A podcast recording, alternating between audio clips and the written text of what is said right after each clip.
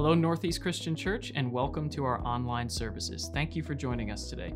If you miss any part of today's service and you want to catch it again, you can do so by checking us out on Apple Podcast, YouTube, or Spotify. We also encourage you to follow us on Facebook, Instagram, and Twitter to stay up to date on everything we have going on here at the church. God bless and enjoy the rest of the service.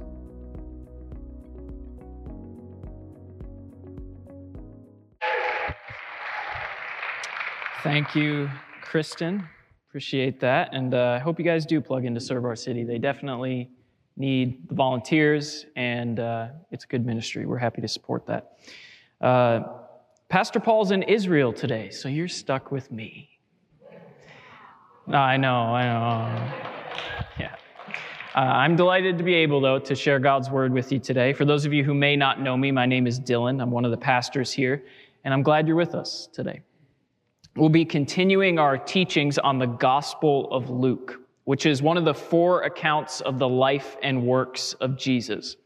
I believe that today's message will be one of those timely scriptures that come along every so often. God's word is always timeless. It's universal. It's always relevant. However, sometimes it's also timely and speaks pointedly to the cultural issues that we're facing in our day. And today is one of those days. I haven't really planned this. We simply tried to teach through books of the Bible. And the reason we do that is because we know as pastors, it's more important for you to understand this book and be able to discern it for yourself than it is to have buy in to any one minister's teaching because you're going to hear opinions your whole life of priests, of pastors, of ministers. But I want you to be able to open this book and find your way and orient yourself. I want to give you a compass so that no matter where you find yourself in life, you can navigate the Word of God. And that's why we teach through books of the Bible. And today, we're going to be arriving at Luke chapter 6. We'll be returning to Luke chapter 5 next week, but today I want to focus on Luke 6 because it helps us do something. Luke 5 tells us how Jesus redeemed individual people, but Luke 6 tells us how he does this for the whole church. And if we look at Luke chapter 6 first, it's like looking at the whole forest before we focus on the individual trees. It puts things in perspective for us. It shows us how God works with us on a bigger scale so we can better see how he works with us on an individual scale. Today we're going to be in Luke chapter 6. We're going to start at verse 12. You can follow along in your own Bible. You could just listen to me if you'd like. It's going to be Luke chapter 6, starting in verse 12. We'll read this, we'll pray together, and then we'll jump in.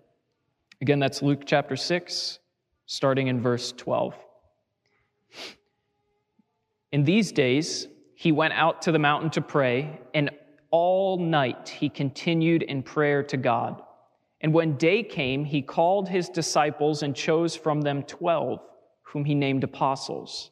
Simon, whom he named Peter, and Andrew his brother, and James and John, and Philip and Bartholomew, and Matthew and Thomas, and James the son of Alphaeus, and Simon, who is called the Zealot, and Judas the son of James, and Judas Iscariot, who became a traitor. This is God's word. Father, this morning, I pray for a spirit of unity. Most, all, most of all, Lord, I pray that your grace would be lifted up above everything else, that people would see that nobody is disqualified from being a follower of Jesus. Lord, I pray that you would bring a spirit of unity today to this body, to your body, that we would realize that we have one spirit, one Lord, one baptism, and one faith, and that we would look at each other and call each other brother, sister, and that we would all look to you and have one Father. And we ask this in the name of Christ, your Son. Amen. Today, Luke gives us a window into how Jesus began to form this thing that we call the church. There's a popular saying today that goes something like this I love Jesus, but I don't love his church. Or sometimes you might hear it more like this I'm spiritual, but I don't believe in organized religion. And I, I used to say those things before I became a Christian, and I'm sure teenage me would appreciate the irony of now being a minister. But contrary to this cultural attitude, Jesus organized his followers. Wow, that was weird. Uh, all right. All right, so contrary to this, this cultural attitude, Jesus organized his followers. All right, he didn't sit on the beach and sing kumbaya like some carefree spiritual hippie vegan surfer. Okay, he had a mission, and missions require organization. Historically, however, when the church loses its mission and keeps its organization, it becomes oppressive, insular, self focused, greedy, and decadent, just like any other corporation. And when that happens, organization itself gets a bad rap. When in reality, it's people's abandonment of mission that's the problem. Jesus has been preaching all throughout the countryside up to this point, but he knows he's not going to finish his work alone. His disciples will be the one to carry his message to the world, and he has to organize, he's got to prepare, he's got to train them to finish this. And this is the foreground or the backdrop of today's message. It's not the main point, but it's still important. Organized religion is as good or as bad as, as its mission. If its mission is self aggrandizement, collection of wealth, bigger facilities, lights that don't freak out, and other such things like that, promoting celebrity preachers who have $3,000 outfits and wear things more expensive than the people in their congregation make in a month, and bigger social media presences, then it is an abomination and is antithetical to the gospel of Christ. But if its mission is the redemption of our community, our world, and the individuals in it through Jesus, then it's an organized wing of God's work. Some of you have hated organized religion your whole lives and you approach it with a good bit of skepticism. And to you, I say, you're absolutely right. There are numerous examples in our day and in days gone by of greedy men playing at religion. But there are also numerous examples of good men and women who have given everything, sacrificed much, and succeeded because they were intentional. As Gandhi once said, a few drops of dirt in the ocean does not make the whole thing dirty. Don't throw the baby out with the bathwater. And I hope that this church can serve as a mini example of that to you. Okay, we're not going to have the, the best facilities. We have adequate ones. You, got a preview of that this morning, okay? You're, you're never to see me wearing $1,000 sneakers like you're seeing some megachurch pastors today wear. And may God have mercy on us to always keep Jesus at our forefront and the love of wealth far from our hearts. We do our best, yes, we do our best to first prioritize the mission of God and take care of the physical things that need to be taken care of as we can. Jesus, right from the outset of his ministry, is organizing. He is seeking leaders so that he can begin to steward and pass on the work of God. That is what a church is. It's an organized family that's accomplishing the Father's will. And we're going to take a look at how Jesus does that this morning. How did he organize it? We're going to, we're going to study him so we can learn that a little bit better for ourselves.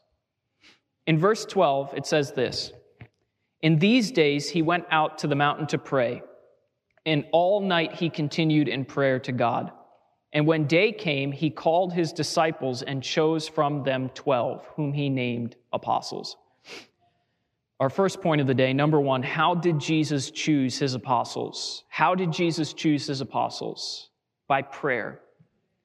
First, take a look at this phrase, in these days. What, what days? His busy days. In Luke chapter 4 and 5, as we heard a few weeks ago, Jesus begins his ministry. He's been preaching, teaching, healing, debating religious leaders, redeeming lives, calling disciples, and more. It's been a busy season for Jesus. The German reformer and monk, you might have, might have heard of him, Martin Luther, once said this. I have so much to do today that I must spend the first three hours of my day in prayer.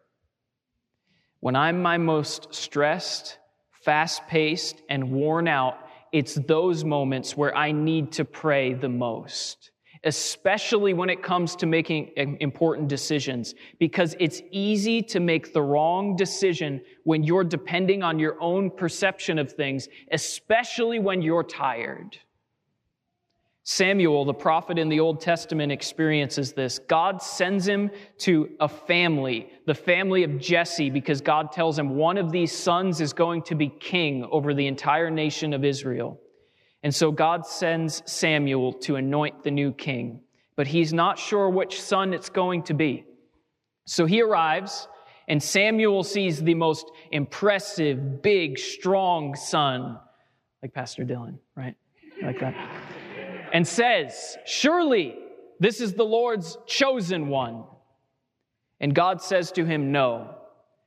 Man judges by the outward appearance, but God looks on the heart. And God chooses the youngest, smallest runt of the family named David, who becomes the ancestor of Jesus himself. Like Jesus, you and I need to take a time out and remove ourselves from the busyness of life I don't know if you realize this, but your life's work and God's mission will not go further by you staying in fifth gear 24 7. Slow down.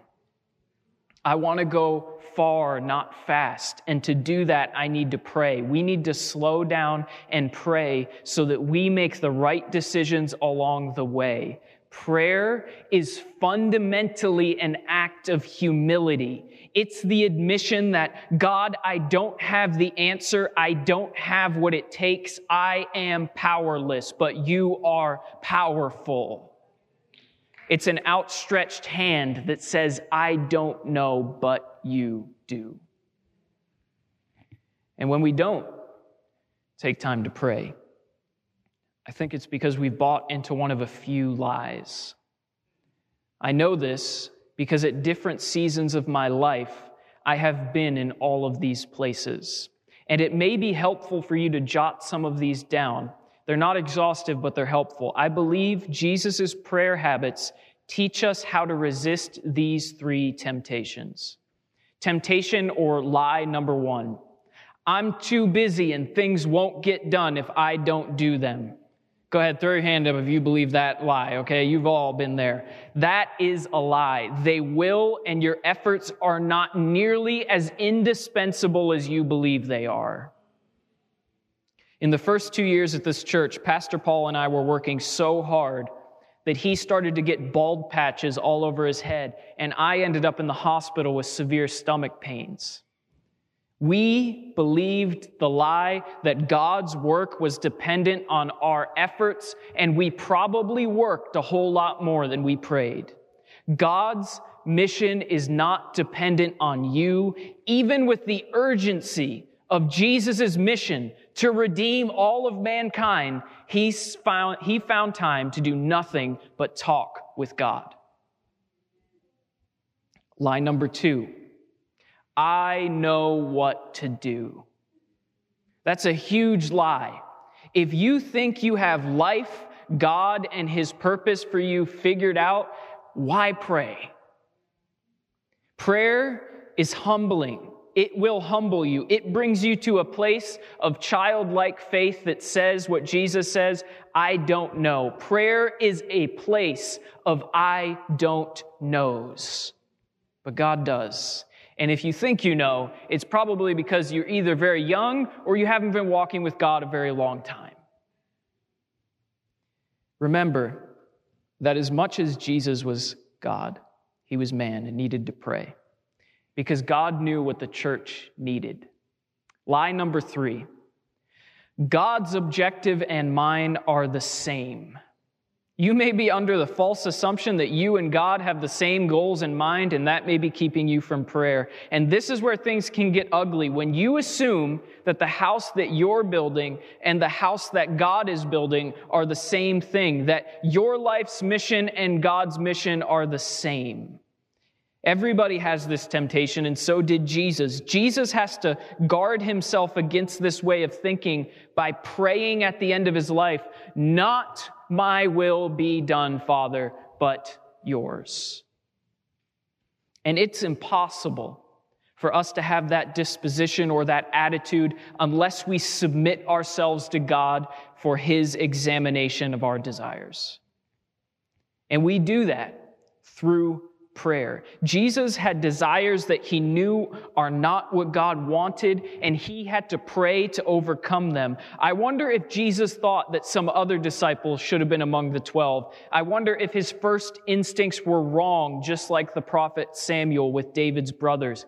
Maybe Jesus saw the big guy who prayed really loud and really well, and the intelligent scribe who knew the back, who knew the Bible backwards and forwards, and thought to himself, now those are the ones that God wants around me.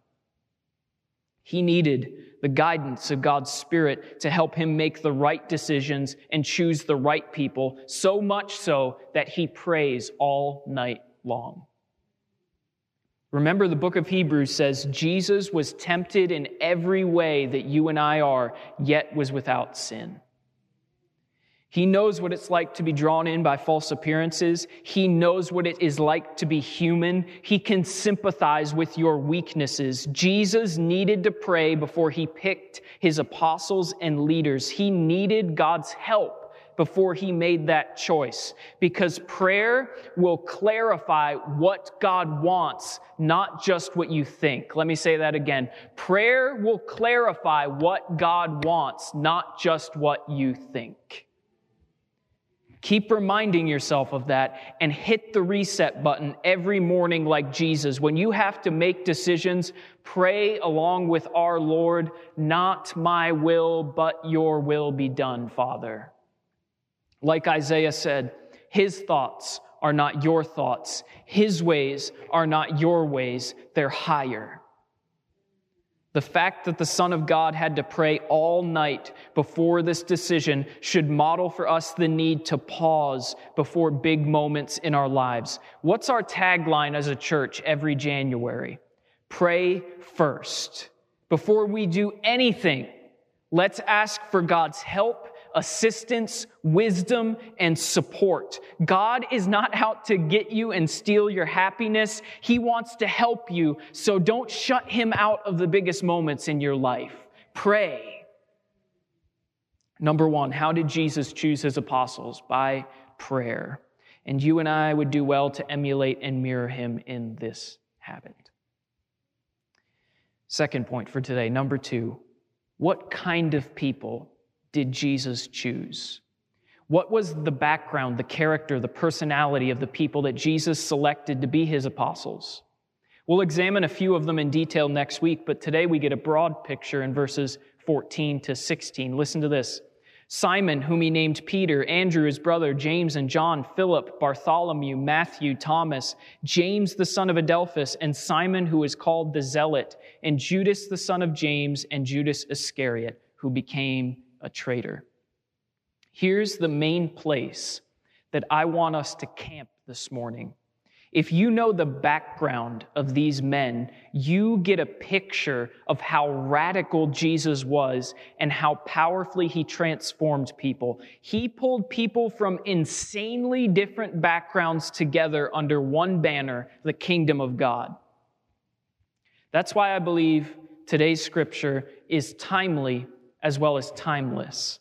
We live in a divided age, in case you haven't been paying attention. Truckers and activists, MAGA supporters and BLM supporters, Republicans and Democrats, boomers and Gen Z, evangelicals and atheists, on and on and on and on. People love to divide one another. However, I want to protect you against thinking that we are in a uniquely divided age. Technology may have given us broader exposure to worldwide division and hatred, but human nature remains the same. And lest you and I think we're the worst we've ever been, even in our nation's history, need I remind you that in the 1960s, one president and one presidential candidate were assassinated, both Kennedy brothers. In the 1980s, a sitting president, Ronald Reagan, was shot. We have been in bad places before, and we are not too far God gone for God to heal our nation and heal our land. If he brought us back from that precipice, he can bring us back from this one. And the division was as present in Jesus' day as it is today. In his day, there were Romans, Pharisees, Sadducees, Zealots, Scarites, Essenes, Idumeans, and more, and they all hated each other. They hated each other for religious reasons, political reasons, and economic reasons. Does this sound familiar yet? They were literally killing each other, each other. That's how divided they were. And in Christ's day, division over power, religion, and money were just as common as they are today. We just go by different names now socialists and capitalists and conservatives and progressives and agnostics and fundamentalists, which makes Jesus' list of followers an enigma. It's a mystery when you read through this list of people that any cohesive church formed at all. They were not natural friends. When I was in college, I was interning for a Christian drug rehab program and we would go into the projects in Coney Island, the Bronx, Spanish Harlem, all over New York City, and try to raise awareness about the program and, and talk to people about Jesus. And I was walking outside some projects in Coney Island one day. I was handing out some information about the program, and I was talking to this group of people about Jesus. And this gentleman comes up to me, screaming in my face Christianity is a white man's religion and he berated me for a solid 30 to 60 seconds. And I listened, and he walked away before I said anything. But that's the perception of many people today that Christianity is a white thing, or an American thing, or only a politically conservative thing, or an oppressive thing. And nothing could be farther from the truth. First, Christianity was adopted by the regions of Armenia, Ethiopia, Eritrea, Yemen, and India before it was ever celebrated and embraced in Europe. It was primarily an Asian, Middle Eastern, African, and Indian faith for the first 300 years. And when European bishops were arguing over who's the boss of the church, Asian Christian missionaries were already in China, Korea, and Vietnam by the late 600s. But regardless of any of that, Christianity does not belong to any people or race. It belongs to all of us and calls all of us to belong to Him. Jesus gives us a picture of His final church in the book of Revelation from every tribe, nation, and tongue by the way He picks His apostles right here. Though they were all Jewish, they could not have been more divergent in every other way. Look at Judas Iscariot. Though he was a traitor, Jesus picked him. Iscariot, by the way, was not a surname or a last name, no matter what Wikipedia tells you. Wikipedia is trash. Sorry to inform you.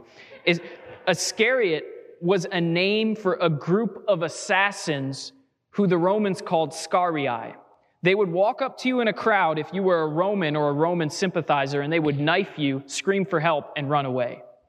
They were not good people. And Jesus picks a political murderer as one of his 12 and still believed he had a chance of changing.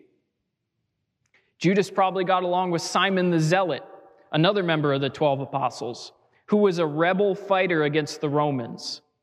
Zealots were this group of resistance fighters against Roman occupation. They hated the Romans and were willing to fight them in open combat. They were freedom fighters or terrorists, depending on what side of the political aisle you were on in his day. That was Simon the Zealot. And Jesus calls a man like that to lay down his sword and follow him. And then you have Matthew, the tax collector. Simon and Judas probably hated Matthew. Matthew was the guy collecting taxes for the Roman occupiers of Israel. He was considered the ultimate traitor to his people and race. These men are as polar opposite on the political and economic scale as you can imagine. Matthew is a rich man in favor with the political elites of his day, and Simon and Judas are ostracized, impoverished political outcasts, and Jesus picked them both. People who could not be farther apart ideologically, politically, economically, and even in their religious observance. Jesus picked them. And if he picked them, there's nothing to say he can't pick you and pick someone completely unlike you as well.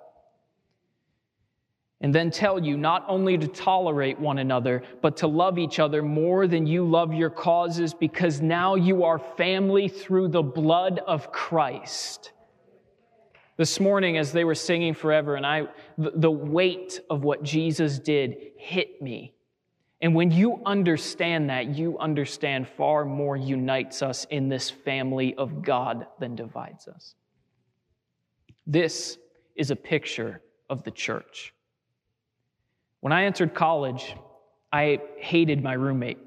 Correction, we hated each other, technically. He was a wannabe basketball player, and I was a wannabe Bible scholar, and we could not have been more opposite. Okay, he grew up in the, pop, the, the jungles of Papua New Guinea, and I grew up in a town that was whiter than Wonder Bread. He was tenacious and outspoken, and I was calm and reserved, despite what you see this morning. Literally nothing but Jesus could have brought us together. Today, we're best friends. I was the best man at his wedding, and he'll likely be the best man at mine. And you know what we found? Over time, our differences didn't matter as much because we had more in common in Jesus than distinctions in everything else. More united us as redeemed humans than separated us by temperament and culture. And believe me, a lot separated us. I was the kind of guy who talked through his problems. Anthony was the kind of guy who threw things at walls when he had problems, okay? It was different. To give you a modern picture, of the kind of people that Jesus brought together. It would be like inviting an ISIS insurgent and an IRS agent to sit down and have dinner together and sign adoption papers to become brothers. They'd both have the same dad now. One wants to bring down the United States and the other is collecting taxes for them. I hope you catch the radically divergent nature of Jesus' followers. Simon, the head apostle who became, uh, he became Peter, Jesus names him Peter, is a blue collar fisherman. Peter would have been considered ceremonially unclean pretty much all the time because he was handling seafood, whereas people like Simon the Zealot kept themselves ritually pure in every circumstance in strict observance of the Jewish religious law. These men were religiously different in their observance. Their backgrounds, lifestyle, you name it, were so different. Is it any wonder that every couple of chapters we get a picture of the apostles arguing with each other? They're fighting over who's the best, who's the boss, political questions, religious questions, and so on. They're not too different than most of us here in the church today. And I think Jesus knew the human condition wouldn't change and wanted us to see that he intentionally and prayerfully selected people who did not get along. Why? Why not just pick a side? Why not just tell us who's less wrong? I think Jesus wanted us to get the message that God is not here to take sides, he's here to take over. God is not interested in supporting your political cause. He is here for his own cause and glory. Number three, what does this mean for the church today? God is not here to take sides, he's here to take over. One of my Bible professors said that years ago, and I've begun to see a little more clearly what it means. I will never tell you how to vote, and I will never tell you who I vote for. Why? Is it because I care about you so much and want to keep you all very happy and pleased with me? No. It's because I think far too many of us are far too preoccupied with temporary political problems that will one day be gone. I have news for you. Every kingdom on this earth will be overthrown by King Jesus. And I would hate, I would hate for you to give your time, attention, and heart to causes that are not God's kingdom because Jesus said, My kingdom is not of this world and it is not coming in ways that may be observed. What does that mean? It means God primarily works in human hearts, not through primarily through political structures. And some of us think that if we fix policies and pass laws, then justice will come. Listen, I am not against social justice and being involved in things. That's why we give to serve our city. That's why we go out and support Amira House and Project Rescue, pulling women out of human trafficking. Jesus is all about that, but he wants you to do it with the right spirit, a spirit that says, I'm not trying to fix the world. I'm just trying to help a few people in it because the king is coming. Jesus' primary concern wasn't lofty. Instead, he's gathering people around him so that he can love God and love each other and build a family. When we view our enemies as family, then the kingdom will come. And the only way we can see enemies turn into family and wrongs be righted is by the blood of the cross. Nothing else can make peace, nothing else can right wrongs, and nothing else can pay for the wrongs that have been done to you except the cross of Jesus Christ. Nobody has enough money in the world, nobody has enough resource in the world to make up for the evils that have been done, but God is the great rectifier, and He will set things right and justice justice comes when the king comes. And that is why the Bible ends with a one word prayer Maranatha, Lord Jesus. Come, Lord Jesus. I don't care if you think you have the master plan to correct all social injustices and create utopia here on earth. You don't. And do you know why? Because human nature will inevitably pollute it. Arguably the most famous preacher in English history, Charles Spurgeon, once said it this way A man approached him and said, I don't go to church. It's full of hypocrites. I can't find an authentic one. And Spurgeon turns to him and says, Well, good sir, if you happen to find it, please do me a favor and don't join it because you will ruin it. Here's the bare bones Jesus called men and women from all veins of life to show them that their primary problem wasn't Rome, it wasn't tax collectors, it wasn't violent insurgents, it wasn't economic imbalances, it wasn't racial tensions, it wasn't religious devotion, it wasn't, it was primarily sin. And all of those things are what happen when you and I fail to deal with the sin in our own life. James, the brother of Jesus, puts it this way what causes quarrels and fights among you? Is it not this, that your passions are at war within you? You desire and do not have, so you murder. You covet and cannot obtain, so you fight and quarrel. You do not have because you do not ask. And you ask and do not receive because you ask wrongly to spend it on your own passions. What does the brother of Jesus say is the source of all our ailments as human beings? What is the source of all greed, economic imbalance, political violence, racism, religious hatred, and oppressive nations? What is the source? Our passions are at war within us. We want, we desire, we grab. You have it and I want it. I deserve it and you don't. Isn't that what the apostles keep on doing with all their fighting? I'm the greatest. I should lead the church. That's what they keep saying to each other. And doesn't that sound like today? Your group is bad. Your culture is bad. Your policies are bad. Mine are good and will fix everything. Doesn't that sound familiar? What does this mean for the church today?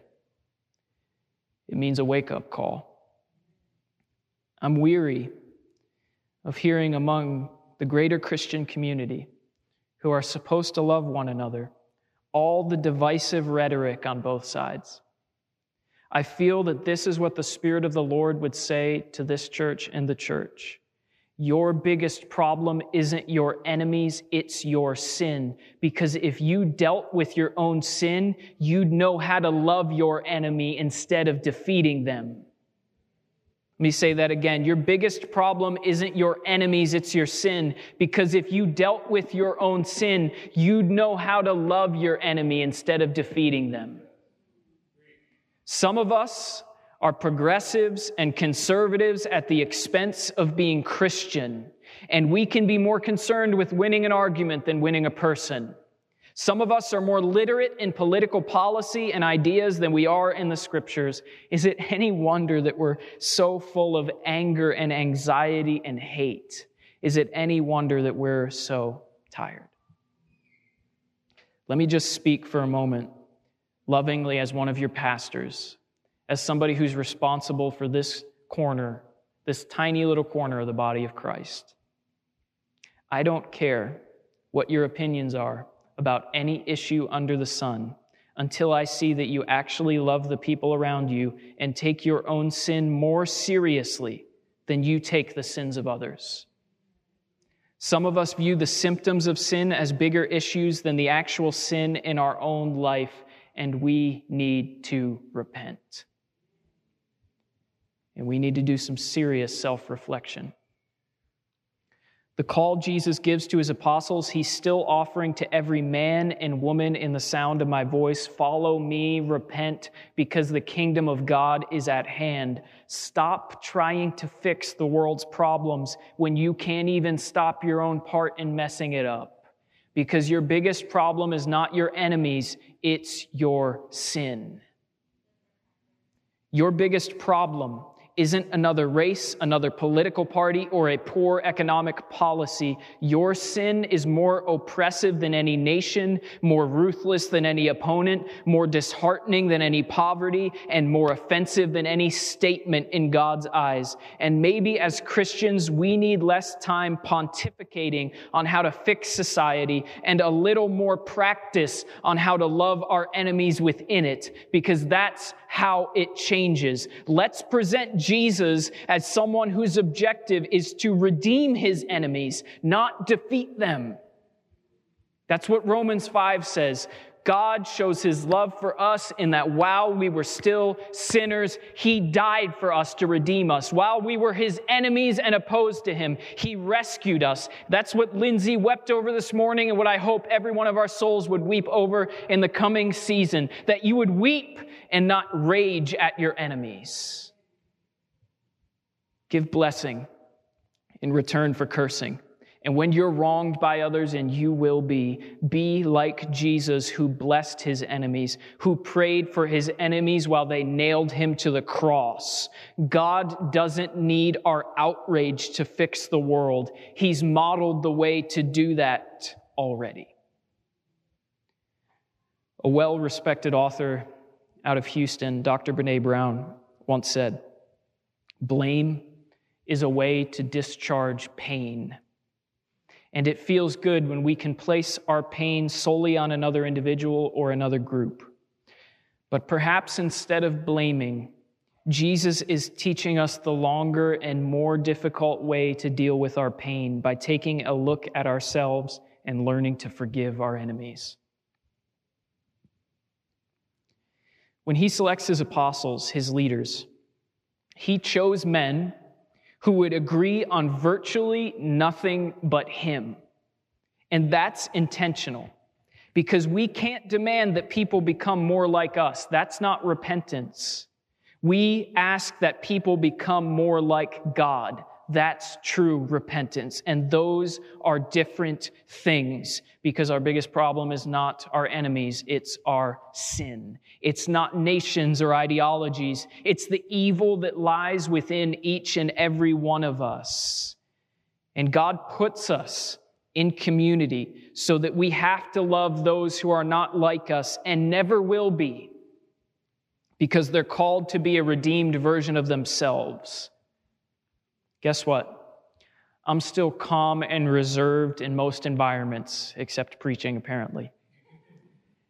And my college roommate and my best friend is still tenacious and headbutts every problem that he sees. He's Simon the Zealot, and God loves him for that. You see, we all have things about our background and our culture that God wants to remove but mostly, I think we have things about our culture and background that God wants to redeem, not eradicate. I'll invite the worship team back at this point. There's a fourth thing that I haven't put on here that I want you to consider. Number four, not just what this means for the church today, but what does this mean for you as an individual? It means that if you look to the woman to your life, your man or woman to your right or to your left, the person right next to you, they may be a member of a different political party, a different culture, a different race, and have different perspectives on the world. There's much that's different and diverse about this church. However, there's one thing you certainly have in common with your neighbor. You are all forgiven sinners who at one time were God's enemy until Jesus redeemed you by the blood of his cross. Nobody is sinless in the eyes of God, and we are all redeemed through him. Paul the apostle, the 13th apostle that comes later, says, You were dead in your trespasses and sins, and God made you alive by canceling the record of debt that stands against you. This he set aside, nailing it to the cross. And now there is no more any Greek or Jew, circumcised or uncircumcised, barbarian or Scythian, slave or free, but Christ is all and in all. Or to translate the Greek differently here, Christ is everything to us, and He's in every single one of us. Nobody is outside of God's grace. Here's the main point of all of this that we read about today. The main point is not be nice to people who are different than you. That's part of it. Yeah, you should probably do that. But the main thing I think Luke wants to get across to us here is that no one is disqualified from being a follower of Christ, even the person that you think would be most disqualified. Even the person opposite from you culturally, even the person opposite from you politically, even the person that you couldn't ever see how God would use someone like that. No one is disqualified from following the Lord and being used by Him, including you no matter what anybody said about you, no matter how anybody might have put you down, no matter how many religious institutions may have pushed you out, at the end of the day, no one is disqualified from being a follower of Christ. If Jesus picked these men who were so radically different, there is nothing about you that disqualifies you because the blood of Christ covers you.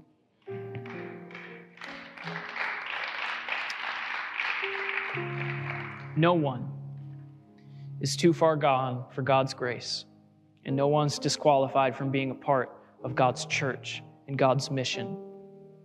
That's the story of these apostles. They were not the ideal candidate. They were nobody's first pick. Rabbis were not going around and saying, I really want that guy. Nope, these were not great men. They were normal people. By the way, if you wanted an artistic rendition of these people's lives, I highly recommend you watch The Chosen. All right, I normally think Christian movies and TV shows are cheesy, but this series is mind blowingly good. We love it so much, by the way, we put it on our church app. You can watch it there for free if you download the NECC app on the Google Play or Apple App Store.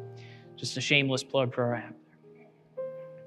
If God called this group of people to lead his church, Imagine what he could do if you yielded to him in your life.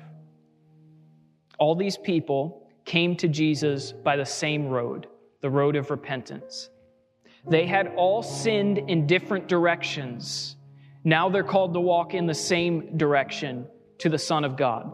Some of them sinned by economic reasons. Some of them sinned by religious reasons. Some of them sinned politically. But you know what? Jesus redeems all kinds of people from all avenues of life and makes them walk on the same road together, the road of repentance. And that's, I think, the road he might be calling you to. What does this mean for you? That this isn't a road you walk where you point out everybody else's sins around you like the apostles did in their early days, but the one where you deal with your own sin so that God can do great and beautiful things in your life. Productive, beautiful, gracious things because you're the kind of person who says, God, what's my sin? How can I do better? God, what do you want to do in me instead of looking around you and saying, not qualified, not qualified, I'm better than you, point, point, point. Instead of somebody who says, God, search me. We are at our best as a church when we're organized, prayerful, humble, and when we take a deep self inventory of our own sins before we try to deal with everybody else's. As Paul the Apostle says in Galatians, restore everyone caught in transgression, but be watchful lest you too be tempted. And as a pastor, I feel this press on myself, even as I call you to repentance and faith. I'm calling you to reflect on yourself and realize that your sin is not a disqualifier of you, and other people's sins are not necessarily disqualifiers of them either. Be a people of understanding, humility, and restoration because that's the kind of church that we aim to be. And that starts with taking a moment of introspection, prayer, and reflection to ask God to search you, not search your neighbor, not search your spouse, not search the person who did you wrong, but to search you. I want you to pray this prayer with me. Then we're going to worship together and take just a moment to reflect before we end today. It's a prayer of David. David's praying against all of his enemies. He's angry with them. By the way, the Psalms are a great way to pray your emotions, whatever emotion you're having. Psalm 30, 139 is a prayer of anger with many of David's opponents. But then he stops and realizes that God may not change his opponents, but God can change him. And so he prays this famous prayer at the end of Psalm 139 that I want to pray over you and invite you to pray with me. Search me, O God, and know my heart. Try me and know my thoughts, and see if there be any grievous way in me, and lead me in the way everlasting. May we always be the kind of people who take our own sin more seriously than the sins of our enemies and realize that the greatest threat to the church is not what's outside of it, but it's what's within us. May we be the kind of people who love our enemies and not defeat them, and thus mirror Christ when nailed to the cross, who said, Father, forgive them, for they know not what they do. And may we be the kind of people who see the redemption of those that otherwise couldn't get it. And that starts with walking on the road of repentance ourselves by asking God to search us, cleanse us, and see us as we are, not as we'd like to be. I'm going to invite you to rise, stand, take some time, worship the Lord, and search your heart.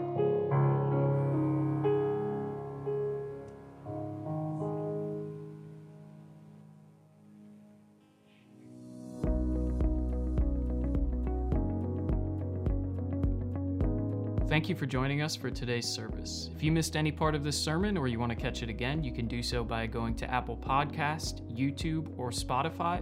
And I also encourage you to go to lolag.org or ne-cc.org if you want to stay up to date on everything we have going on. God bless, and we'll see you next week.